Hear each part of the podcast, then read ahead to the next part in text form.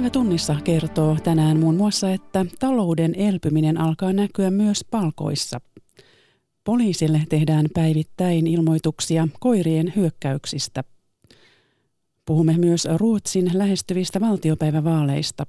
Viime aikoina Ruotsissa on poltettu autoja, mutta asiantuntijoiden mukaan autopalojen sijasta muut kysymykset nousevat suuremmiksi vaaliteemoiksi.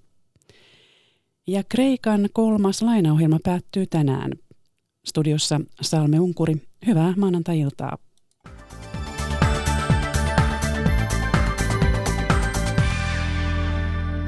Kilpailu työvoimasta on alkanut kiristyä talouden vetäessä. Kehitys näkyy vähitellen myös palkoissa. Kauppaketju Lidl mainostaa jo maksavansa työntekijöilleen minimipalkkaa enemmän.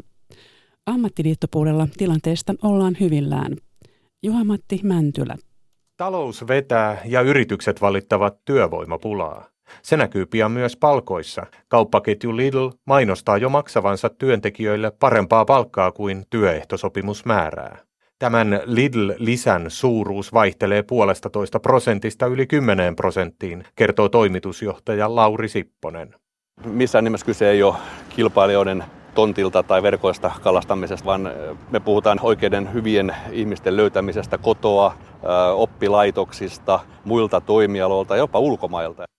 Palvelualojen ammattiliiton puheenjohtaja Anseliin seuraa Lidlin palkkakampanjaa tyytyväisenä. Meillä on ollut vähän sellainen pulma nimenomaan kaupan alalla ja yksityisissä palveluissa, että työehtosopimusten alimmista vähimmäispalkoista on muodostunut enimmäispalkat. Minusta on tervetullutta. Työehtosopimuksen ylittävät palkankorotukset kuuluvat noususuhdanteisiin. Elinkeinoelämän tutkimuslaitoksen mukaan tällaisia korotuksia saivat viime vuosikymmenellä etenkin erilaiset asiantuntijat. Finanssikriisin jälkeen tessiä suurempia korotuksia saivat eniten teollisuuden ja palvelualojen työntekijät. Elinkeinoelämän tutkimuslaitoksen tutkimusjohtaja Mika Maliranta pikkasen ehkä yllättävääkin oli se, että näitä liukumia on teollisuuden lisäksi myöskin muilla toimialoilla. Ja muun muassa kaupassa on ollut itse asiassa ihan merkittäviä liukumia tässä viime vuosina. Voimakas palkkainflaatio olisi kuitenkin ongelma työllisyyskehityksen kannalta. Se olisi julkisen talouden tasapainon kannaltakin erittäin hyvä, että me saataisiin sitä työttömyyttä selvästi nykyistä tasoa alemmaksi. Mutta jos meidän palkkainflaatio lähtee tässä liikkeelle, niin se kyllä tätä tavoitetta syö aika ikävällä tavalla. Lidlin poikkeuksellisen palkkamainonnan taustalla on puhtaan kaupalliset syyt. Toimitusjohtaja Lauri Sipponen, Lidl. Odotetaan saavamme hyvä panostuotossuhde, eli uskotaan, että asiallisella kompensaatiolla saadaan hyviä työntekijöitä ja, ja se maksaa itse sitä kautta takaisin. Sosiaali- ja terveysvaliokunta pitää kiinni aikataulusta, jonka mukaan valiokunnan mietinnön pitäisi olla valmis syyskuun lopussa. Koko uudistuksen aikataulu riippuu siitä, kuinka nopeasti valiokunta saa mietintönsä valmiiksi. Hallituksen tavoitteena on pitää maakuntavaalit toukokuussa. Hallituspuolueet päättivät tänään, ettei sosiaali- ja terveysvaliokunta enää kuule asiantuntijoita. Oppositio olisi halunnut vielä käydä esitystä läpi asiantuntijoiden kanssa, koska valiokunta sai uusia lausuntoja ja hallituksen vastineen tämän päivän kokouksessa. Sote-uudistukseen erikoistunut toimittaja Tiina Merikanto arvioi soten tilannetta. Minna Uusi Eskola haastattelee. Miltä tämä aikataulu näyttää? Tuleeko valmista niin kuin hallitus haluaa? Siis se on ihan välttämätöntä, että sosiaali- ja terveysvaliokunta saa tämän mietintöluonnoksensa valmiiksi syyskuun lopussa, koska se etenee sen jälkeen vielä perustuslakivaliokuntaan, sitten uudestaan sotevaliokuntaan ja sitten vasta suureen saliin. Ja koska hallitus on nyt itse asiassa tänään valiokunnalle jätettyssä vastineessa sanonut, että, että maakuntavaalit pitäisi pitää siellä eurovaalien yhteydessä, niin se noin kuusi kuukautta pitää sitten toteutua ja se tarkoittaa, että, että uudistus pitäisi tulla hyväksytyksi marraskuun lopussa. No nyt valiokunta oli kesälomalla ja meilläkin oli vähän sote-uutis kesäloma tässä, niin kerrataan lyhyesti, millaista mallia nyt ollaan tekemässä? Se varmaan suurin muutos on se, että kunnat eivät jatkossa enää vastaa meidän sosiaali- ja terveyspalveluista, vaan se vastuu siirtyy 18 maakunnalle. Ja sittenhän me saamme valita, mikäli tämä malli toteutuu, niin sote-keskuksen itse kukin, joka muistuttaa monella tavalla nykyistä terveyskeskusta. Ja sitten käyttöön tulee myöskin asiakassetelit ja henkilökohtaiset budjetit. Asiakasseteli puolestaan muistuttaa vähän nykyisin käytössä olevaa palveluseteliä, että siitä pääsee vähän perille, että mistä on kyse. No jos tämä ei toteudu, niin onko jo varauduttu johonkin muuhun? Kyllä olen aistivina, niin nyt kun olen itse asiassa vasta viikon ollut töissä, niin aika paljon sellaista epäuskoa ja ehkä myöskin semmoista taisteluväsymystä. Ja meillähän on nyt jo tällä hetkellä monet alueet päättäneet, että he aikovat vapaaehtoisesti edetä tämmöisellä niin sanotulla kuntayhtymämallilla. Ja olen sitä nyt selvittänyt, niin mun tietojen mukaan yhä useampi aikoo nyt selvittää tätä kuntayhtymän mallia. Ja sen lisäksi olen lähes varma, että yhdessä ja toisessa maakunnassa niin kyllä tällä hetkellä mietitään myöskin näitä vaihtoehtoja, erilaisia vaihtoehtoja, että jos käy näin, ettei toteudu, niin mitä sitten tehdään. Alustahan ei aloiteta kuitenkaan. Näin arvioi sote-uudistukseen erikoistunut toimittaja Tiina Merikanto. Koirahyökkäyksiä ilmoitetaan poliisille yhä enemmän. Tilastojen mukaan koirien tekemien hyökkäysten määrä on noussut muutamassa vuodessa 500 liki 800. Esa Koivuranta. Vihtiläisen Laura Salmelan elämä muuttui kaksi ja puoli vuotta sitten aivan kotipihan kynnyksellä. Kolmikymppinen Salmela oli tulossa lenkiltä kotiin kahden koiransa kanssa, kun naapurin koira hyökkäsi päälle. Koira kävi ensin Salmelan koirien kimppuun. Sitten se koira kohdisti sen aggression minuun, että kääntyi ja hyökkäsi mun kasvoihin ja kaaduin maahan. Paikalle juossut naapurin puoliso sai revittyä koiran takajaloista irti. Tunsin, että jotain repeää ja luulin, että koko nenä on revennyt irti, mutta että vaan nenän sierain ja 40 prosenttia huulesta irtosi. Kahdeksan kasvoleikkausta läpikäyneen Salmelan tapaus on ehkä raaimmasta päästä, mutta se on myös esimerkki ilmiöstä. Poliisista nimittäin kerrotaan, että koirahyökkäyksistä tehdyt ilmoitukset ovat lisääntyneet jatkuvasti. Tänä vuonna hyökkäyksiä on ilmoitettu poliisille liki 550. Jos tahti pysyy samana, vuoden loppuun mennessä luku nousee lähelle 900. Trendi tunnistetaan myös vakuutusyhtiöissä. IFin eläinvakuutusten tuotepäällikkö Heidi Elomaa sekä koiran toiselle koiralle aiheuttamat vahingot että myöskin ihmisille aiheuttamat vahingot ovat lisääntyneet viime aikoina. Niitä tulee useampia viikoittain. Kasvua selitetään muun muassa sillä, että koiria on ylipäätään Suomessa yhä enemmän ja että aiemmin tilanteet saatettiin sopia suoraan kahden kesken. Osassa julkisuuteen tulleista koirahyökkäyksistä hyökkäävä osapuoli on ollut taistelurodun maineen saanut Amerikan Staffordshire Terrieri eli Amstaffi. Niin oli myös Laura Salmelan kohdalla. Amstaffien rotujärjestön pentukummi Maarika Valleenius muistuttaa, ettei voimakas Amstaffi sovi kaikille. Mä luulen, että niiden otsikoiden takana on sellaisia valitettavia yhteensattumia, missä ei ole ehkä ihan se koiran hankkija ymmärtänyt, että kuinka suuren kaliberin koiran hän on hankkinut. Vihtiläisen Laura Salmelan tapauksessa koiran omistaja ja tämän puoliso saivat käräjillä sakkorangaistuksen vamman tuottamuksesta. Koira lopetettiin pian tapahtuneen jälkeen.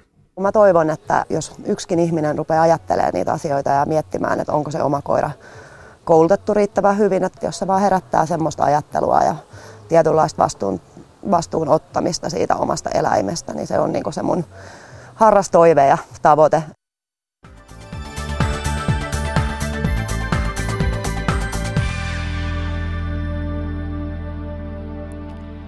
Sitten puhetta Ruotsin syyskuisista valtiopäivävaaleista, joiden lopputuloksen arvioidaan vievän Ruotsin kinkkiseen poliittiseen tilanteeseen. Päivi Neitiniemen kanssa aiheesta ovat keskustelemassa toimittaja Markus Fluman ja Pohjoismaiden tutkimuksen dosentti Juhan Strang Helsingin yliopistosta. Vaaleihin on kolme viikkoa aikaa ja viikko sitten Göteborgissa poltettiin kymmeniä autoja. Juhan Strang arvioi aluksi autopalojen merkitystä vaaleihin. Va- vaikea sanoa, että monethan arvaavat, että, se, että, että nämä autopalot niin kuin pelaa ruotsidemokraattien käsiin, äh, mutta mut toisaalta nämä ovat, jos miettii, niin kuin tämä, nämä autopallothan oli viime viikon isoin aihe Ruotsissa ja siitä puhuttiin aika paljon muutama päivä, mutta nyt mun mielestä se on jo, jo jotenkin jäänyt vähän syrjään. Nämä ovat joka, päiväisi, joka vuotisia tapahtumia. Äh, aina, aina kun koulut ovat alkamassa, niin, niin näissä niin sanotuissa ongelmalähiöissä niin kun poltetaan autoja eilenkin poltettiin muutama auto, mä, mä luin jostain, tai olisi toissa päivänä.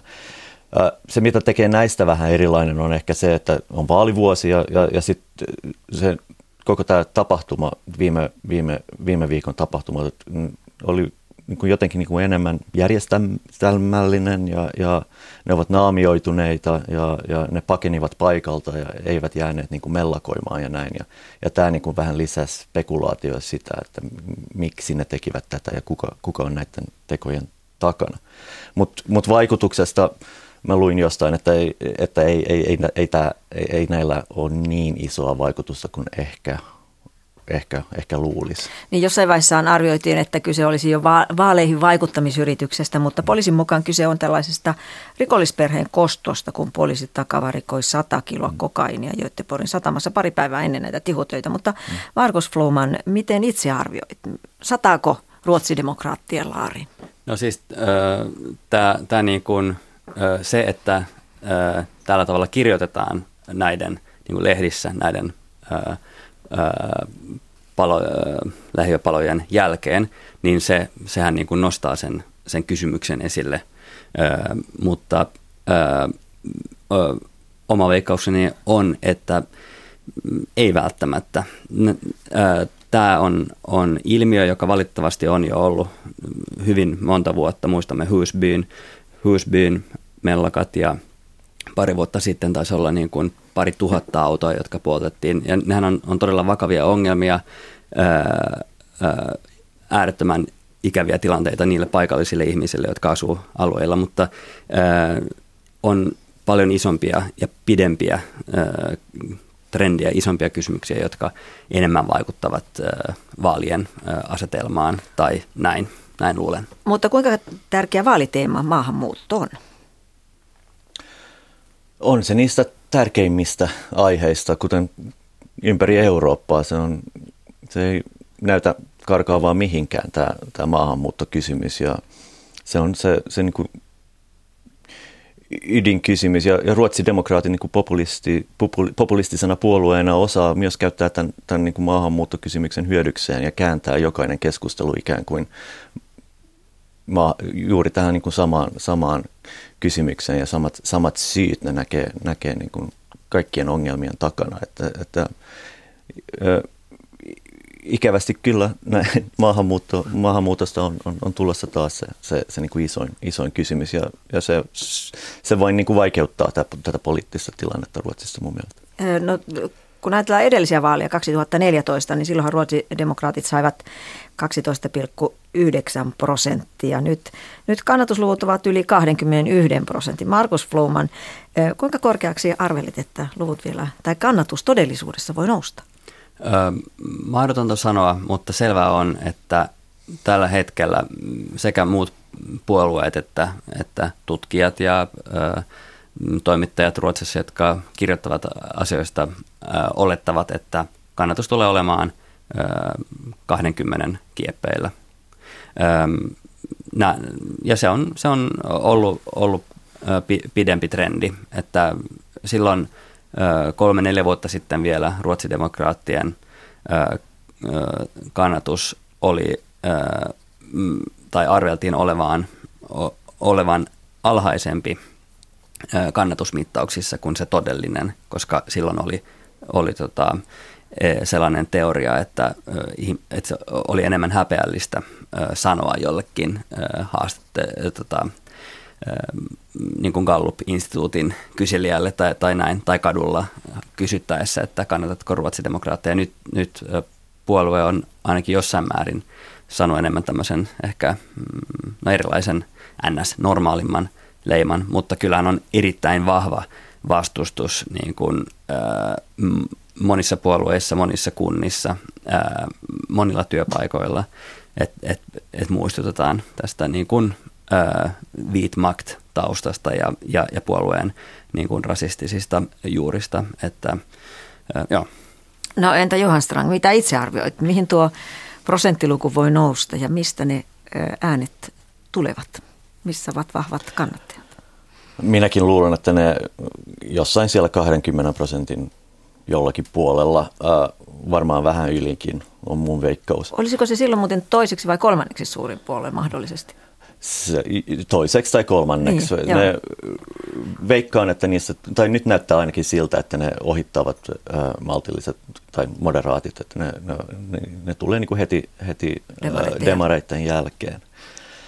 Äh, ja mistä ne saavat äänensä? Ne saavat varmaan äh, paljon sellaisia ääniä, niin kuin, kuten populistit kaikkialla, että ne saavat ääniä sellaisia, jotka ovat makaneet sohvalla, ja sitten ne saavat varmaan äh, äh, demareilta, ne ovat saaneet niin kuin, tällaisia niin kuin perinteisiä niin kuin työ, työväkiääniä, äh, mutta nyt viime aikoina ne ovat varmaan äh, saaneet eniten ääniä maltillisesta kokoomuksesta mun mielestä, että, että äh, ja, ja kaikki nämä isot puolueet, niin ne, ne ikään kuin kamppailevat, kun puhutaan tästä, että maahanmuutosta, maahanmuutto on se keskeinen niin kuin kysymys, niin kaikki nämä, kes, nämä isoimmat puolueet, niin ne, ovat, ne kamppailevat toisien kanssa, toisiensa kanssa siitä, että kuka, kuka on niin kuin lain ja järjestyksen puolesta niin kuin eniten, kuka on kovinta näissä asioissa ja kuka antaa kovimmat rangaistukset näistä lähiöpalloista ja, ja, ja näin, mikä on aika, aikamoinen käänne, jos ajattelee niin kuin Ruotsin niin kuin perinteistä tai pohjoismaisen perinteisen niin kuin,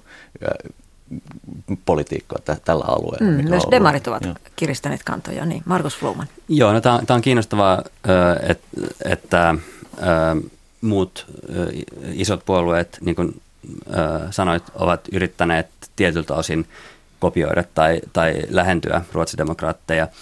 Se, mikä on, on mielenkiintoista, että nyt kun nämä palot, autopalot oli nyt viime viikolla, niin aika vähän muistettiin muistuttaa, että istuva demarihallitus on jo kiristänyt lakeja ja, ja liittyen niin kuin rangaistuksiin pitäisi nopeammin selvittää tämän tyyppisiä rikoksia ja ase, aselait. Mutta se on ikään kuin, en tiedä, se on vaan niin kuin kiinnostavaa, että, et, mutta Toinen kysymys on, on, on, on taas se, että tämä niin kuin mielikuvapolitiikka, että sekä moderaatit, silloin entisen Anna Shinberi Batra, oli pari vuotta sitten eri, eri puheenjohtaja, hän yritti sanoa, että aiomme tehdä jonkin tyyppistä yhteistyötä ruotsidemokraattien kanssa. Tuloksena oli se, että moderaattien kannatus laski. Nyt on, on uusi puheenjohtaja ja hän on paljon varovaisimpi, ei ole sanonut suoraan, että että moderaatit aikoo tehdä yhteistyötä ruotsidemokraattien kanssa. Niin, kohta puhutaan hallitus, mahdollisesta hallituksesta, mutta vielä kysyisin tuosta demo, äh, sosiaalidemokraateista, kun heidän kannatus on laskenut. Edellisistä vaaleista jotain melkein 10 prosenttiyksikköä on. Mm, ei, ei aivan. Ei aivan, äh, mutta kuitenkin ei puhuta enää yli 30, vaan tuota, mm, yli 20. Niin millainen vaikutus juuri tällä äh, turvapaikka- tai maahanmuuttopolitiikan kiristyksellä? Onko sillä ollut jotain vaikutusta kannatukseen suuntaan tai toiseen? Se on aika vaikea, vaikea sanoa. Mielenkiintoista oli seurata juuri sen 2015, sen, sen syksyn, sen pahimman kriisin aikana, miten, miten täydellinen ja, ja nopea tämä, tämä Ruotsin poliittinen käänne oli tässä asiassa ja varsinkin demareiden niin kuin johtama käänne. Eli mä luulen, että oli kolme viikkoa siitä, kun Löfven yhdessä Merkelin kanssa sanoi, että mun, mun Eurooppa ei rakenna muuria. Ja kolme viikkoa sen jälkeen hän, hän aloitti nämä, nämä ää, tarkastukset Juutinrauman sillalla. Ää, ja, ja, ja jotenkin, jotenkin se, että tämä demarit ovat niin kuin kääntäneet, niin kuin, ja, ja Ruotsi on niin kuin ikään kuin seurannut perässä ja kaikki ovat niin kuin samaa mieltä. On vain vasemmistoliitto, jolla on erilainen politiikka tässä asiassa. Joten vaikka demarit ovat kiristäneetkin tätä maahanmuuttopolitiikkaa, niin, niin koko tämä asetelma on muuttunut niin täysin, että ne ovat niin kuin ikään kuin samalla paikalla kuin ne oli viime vaaleissakin. Että, että, ne, niillä ei ole mitään voitettavaa. Niillä ei ole, ne, ne, ne ei osaa voittaa siinä, eikä mä, enkä mä luule, että ne ovat hävinneet juuri tällä asiallakaan. Että populistit ovat niin kuin mä, mä näkisin näitä, näitä niin ruotsidemokraattien nousua pikemminkin se, että ne ovat oppositiossa ja, ja, ja, ja myös sen takia, että, että niille, ni, ne, niitä on stigmatisoitu niin, niin, niin, niin paljon, että ne, ne ovat niin kuin se ainoa vaihtoehto ja, ja kapitalisoineet sillä sitten. Katsotaan lopuksi sitten sitä mahdollista hallitusta, vaikka toki vaaleihinkin on vielä kolme viikkoa aikaa, mutta aina voi spekuloida. Markus Flumman, pidät todennäköisenä sitä, että Ruotsi saa yhden puolueen vähemmistöhallituksen. Miksi näin? No tämä on äh, tavallaan yksikään perinteisistä blokeista ei, saa, ei, ei todennäköisesti tule saamaan enemmistöä. Ja demarit, koska nyt näyttää siltä, että ne saa noin 25 prosenttia, että niistä tulisi tavallaan isompi puolue kuin moderaatit. No minne vihreät jäävät? No vihreät, no ne saa jonkun ehkä 5-7 prosenttia, mutta demarit tulee todennäköisesti laskemaan, että vihreistä on enemmän tavallaan, tai ympäristöpuolueista on enemmän haittaa jos halutaan tehdä eri asiakysymyksissä yhteistyötä eri puolueiden kanssa ja varsinkin porvaripuolueiden kanssa, koska allianssipuolueiden näkemykset ovat hyvin monissa kysymyksissä niin kuin tavallaan hyvin vastakkaisia ympäristöpuolueen kanssa. Ni, niin sen takia, ja tämä nousi esille myös eilen Svenska Dagbladetissa, valtiotieteilijä Ulof Ryin nosti esille, että – joko moderaattien tai sosiaalidemokraattien johtama vähemmistöhallitus. No sitten Johan Strang, sinun veikkauksesi on maltillinen kokoomus, jota tukee ruotsidemokraatit. Niin, tai maltillisen kokoomuksen. Vai jopa hallituksessa ei, mukana? Ei, ei, ei, ei varmaankaan hallituksessa. Veikkaukseni on, että Allianssen, eli moderaattien johtama oikeistoblokki, muodostaa hallituksen ja sitä tukee ulkopuolelta ruotsidemokraatit jollain tavalla. Se, se, on, se on ollut mun veikkaus monta, monta vuotta jo. Mutta tällä hetkellä, on, on, kuten sanoin, niin, niin, niin nyt on monta epävarmuustekijöitä, lähinnä niin kuin matematiikkaa, että, että juuri kun Markus sanoi, että ne ovat, oikeistoblokki on jäämässä niin kuin pienemmäksi kuin demariblokki, niin, niin se, se tekee siitä vaikein, va, vaikeamman. Ja, ja ja, ja, ja nyt näyttää myös siltä, että moderaatit ovat pienempiä kuin, kuin ruotsidemokraatit. Mitä, on, on, onko niillä, niin kuin, on, voiko ne hallita, jos, jos ne, on, ne ovat pienempiä kuin tuki, tukipuolue? Ja, että että se, se on aika hankala asia ja, ja, ja myöskin nämä pienpuolueet allianssenin sisällä, ne ovat jyrkästi sitä mieltä, että, että ei kannata tehdä yhteistyötä Ruotsin demokraattien kanssa ja demarit ovat, ovat yrittäneet kosia niitä, niitä, niitä niin kuin nyt monta, monta vuotta jo, joten voi olla, että Markus on, on oikeassa. No entä mitä maltillisen kokoomuksen puheenjohtaja ajattelee näistä ruotsidemokraateista?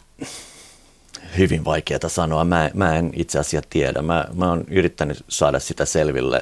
Hän on paljon varovaisempi kuin, kuin edeltäjänsä, kuten joka Markus joutui totesi, eroamaan, eikö jo, niin? Joka joutui eroamaan juuri tällä, tällä asialla, mutta mut toisaalta moderaatit ovat hyvin jakautuneita tässä asiassa ja, ja hän, monta, mon, monet moderaatin kannattajista haluaisi tehdä tiivimpää yhteistyötä ää, ää, ruotsidemokraattien kanssa ja, ja, ja hänen on, on myös ää, huolehdittava niistä, niistä äänistä. Eli siellä ajatusmaailmat kuitenkin jotenkin kohtaavat näiden kahden puolueen välillä.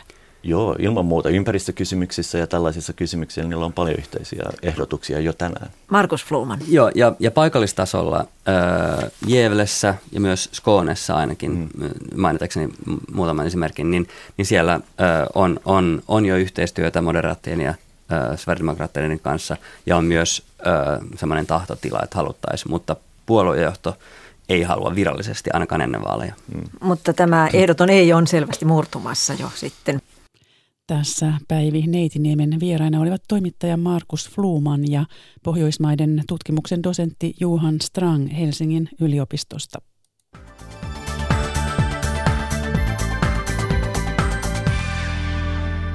Ja pysytään vielä Ruotsissa. Suomalaisten opiskelijoiden määrä Ruotsissa on kääntynyt laskuun opiskelijavalinnan muutosten jälkeen.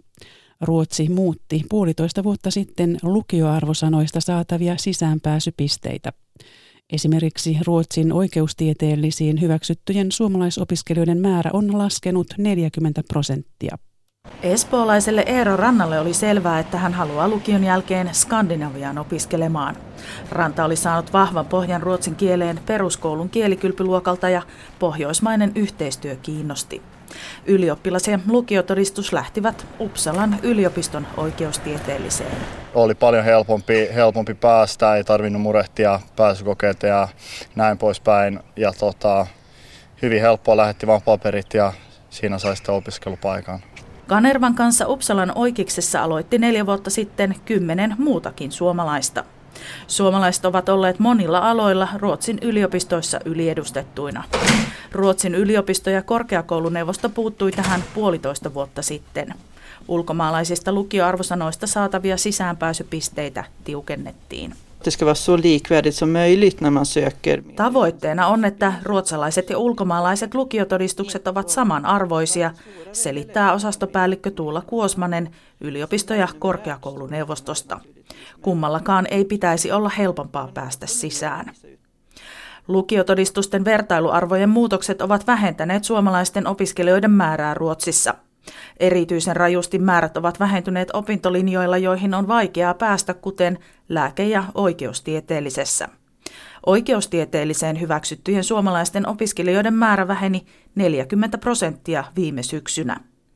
Eero Kanervalta riittää kuitenkin ymmärrystä vertailuarvojen muutokselle. Jos sitä ajattelee niin kuin Ruotsin näkökannalta, niin siinä totta kai laitetaan suomalaisia vähän etusijalle ruotsalaisiin nähden, jos, jos suomalaisia todistuksia arvostetaan niin, niin korkealle, että, että suomalaiset vetää, vetää sitten ruotsalaisten ohi. Muutoksen taustalla on Ruotsin arvosanaportaikon muuttuminen joitakin vuosia sitten. Tuolloin lukiot siirtyivät neliportaisesta arvosanataulukosta kuusiportaiseen ja ruotsalaisten on ollut entistä vaikeampaa saada korkein arvosana. Paula Tapiola, Uppsala. Kreikalle vuonna 2015 solmittu kolmas lainaohjelma päättyy virallisesti tänään. Jatkossa maan on kyettävä rahoittamaan itse itsensä kansainvälisiltä markkinoilta ja ryhdyttävä maksamaan Euroopan unionille, Euroopan keskuspankille sekä kansainväliselle valuuttarahastolle velkojaan takaisin. Tavalliset kreikkalaiset eivät usko arkensa parantuvan, sillä maa on sidottu vuosikymmeniksi tiukkaan jälkiseurantaan. Kreikan historiassa kääntyy tänään sivu, kun maalle vuonna 2015 solmittu kolmas hätäohjelma päättyy. Kahdeksan vuotta kestäneillä ohjelmilla EU, Euroopan keskuspankki ja kansainvälinen valuuttarahasto ovat lainoittaneet Kreikkaa yli 270 miljardilla eurolla. Tukipaketeilla Kreikka on maksanut vanhaa velkaansa ja nostanut kansantaloutensa hienoiselle kasvuuralle. Lainojen vastineeksi maa on käynyt läpi voimakkaan talouskuriohjelman. Asiantuntija on Kreikalta edellytettyjen rakenneuudistusten toteutumisesta varsin suorasanainen. Δεν υπάρχει κάτι το οποίο είναι τόσο εντυπωσιακό. Ε, έπρεπε να γίνουν μεταρρυθμίσεις πάρα πολύ σημαντικές σε χώρους όπως για παράδειγμα η παιδεία που αντί για μεταρρύθμιση είχαμε το εντελώς αντίθετο, είχαμε αντιμεταρρύθμιση. En näe Kreikassa mitään näyttävää uudistusta. Koulutusjärjestelmää olisi tullut uudistaa, mutta onkin tapahtunut sektorin hajoaminen. Myös markkinoita piti avata, mutta Kreikka on kaiken yrityksen jälkeen yhä EUn suljetuin talous. Julkinen puolikaan ei toimi nyt paremmin kuin vuonna 2010, eikä talous ole kasvanut niin, että maa houkuttelisi sijoittajia, totesi Atenan yliopiston oikeusfilosofian professori Aristidis Hadzis. Mitä tukipakettien päättyminen sitten käytännössä merkitsee? Sitä, että Kreikan on kyettävä rahoittamaan itse itsensä markkinoilta. Vielä siihen ei ole pakottavaa tarvetta. Kreikan 24 miljardin suuruisen käteiskassan arvioidaan kattavan maan rahoitustarpeet seuraavan kahden vuoden ajan. Kreikan on myös ryhdyttävä maksamaan velkojaan takaisin. Tänä kesänä maalle sovitut velkahelpotukset lykkäävät viimeiset maksut vasta 2070-luvulle. Velkahelpotuksilla on kuitenkin hintansa. Kreikka on lainoittajien suurennuslasin alla pitkään, sillä maa on sitoutunut pitämään julkisen taloutensa reilusti ylijäämäisenä vuoteen 2060 saakka. Tavalliset kreikkalaiset eivät näe aihetta juhlaan. Εγώ δεν πιστεύω ότι θα αλλάξουν πολλά πράγματα. Μπορώ να πω ότι θα είναι και χειρότερα μάλλον γιατί θα έχουμε πιο ακριβό χρήμα σε σχέση με αυτό που είχαμε πριν. En usko, että mikään muuttuu nyt ihmeemmin. Edessä voi olla jopa vaikeampaa, koska tästä eteenpäin rahoituksemme on kalliimpaa. Se on varmaa, että Kreikan poistuminen lainaohjelmasta ei ole puhdas, sanoi atenalainen Vasilis Manolitsis. Atenasta Sara Saure. Täällä kotimaassa eka- ja tokaluokkalaisen opettaja on lähes pääsääntöisesti nainen. Alakoulun opettajista lähes 80 on naisia ja ensimmäisten luokkien opettajissa naisten osuus on vieläkin suurempi. Moni kaipaakin kouluihin lisää miesopettajia. Mieskiintiöt eivät saa kuitenkaan asiantuntijalta kannatusta. Niina Honka. Kajanin Kuluntalahden koulun ekaluokkalaisilla on takana puolitoista viikkoa koulunkäyntiä. Mikä on Oona Kataisen ja Iida Räisäsen mielestä ollut tähän mennessä parasta? Välitunnit. Munkin mielestä, koska meillä on tuolla metässä maja. Laitetaan Aapisen tehtäväkirja kiinni. Oonan ja Iidan opettaja on Jukka-Pekka Similä, koulun rehtori. Similä on harvinainen ensimmäisen luokan opettaja, koska on mies. Alakoulun opettajista ylipäätään noin 80 on naisia. Eka- ja tokaluokan opettajista naisia on yli 90 prosenttia. Similä kertoo, että jo opiskeluaikoina naiset hakeutuvat erikoistumaan alkuopetukseen miehiä enemmän. Se vaatii vähän semmoista erilaista heittäytymistä. Toisaalta joka luokalla pitää heittäytyä opettajan siihen työhönsä, mutta kuitenkin tässä ykkös-kakkosluokalla se on vähän erilaista heittäytymistä ja ehkä, ehkä se vähän joitakin miehiä sitten arastuttaakin sitten. Ylemmillä luokilla opettajien sukupuolijakauma tasoittuu, mutta opettajakunnan naisvaltaisuus jatkuu edelleen. Mutta onko sillä mitään väliä, että kaikkein pienimpiä koululaisia opettavat pääsääntöisesti naiset? Opetushallituksen opetusneuvoksen Leena Nissilän mukaan periaatteessa ei. Sukupuoli ei lähtökohtaisesti vaikuta opettamiseen tai oppimiseen. Mutta väliä sillä on siinä mielessä, että jos ikään kuin lapsille syntyy, lapsille ja nuorille jotenkin vinoutunut kuva yhteiskunnasta, että olisi tietysti kiva, että eh, tämmöinen ammattien sukupuolittuneisuus ei tulisi esille jo siinä vaiheessa. Lääkkeeksi alan naisistumiseen on aika ajoin ehdotettu myös opettajakoulutuksen mieskiintiöiden palauttamista. Nissillä ei ajatukselle lämpene, mutta karut tilastot olisi kuitenkin hyvä tiedostaa. Miehiä voisi esimerkiksi kannustaa ja rohkaista enemmän opiskeluaikoina alkuopetukseen. Sukupuolivineuman voisi ottaa huomioon työn johtamisessa ja rekrytoinneissa. Tämä on myös niin kuin semmoinen toisaalta niin kuin tahtokysymys ja sitten toisaalta myöskin ohjauskysymys siellä koulutuksen sisällä. Kuluntalahden koulun ekaluokkalaisten mielestä sillä ei ole mitään väliä, onko opettaja mies vai nainen, mutta omasta opettajasta on jo mielipide paras opettaja maailmassa. Ja sitten lähdetään välitunnille. Tässä kaikki tällä kertaa. Mukavaa loppuiltaa.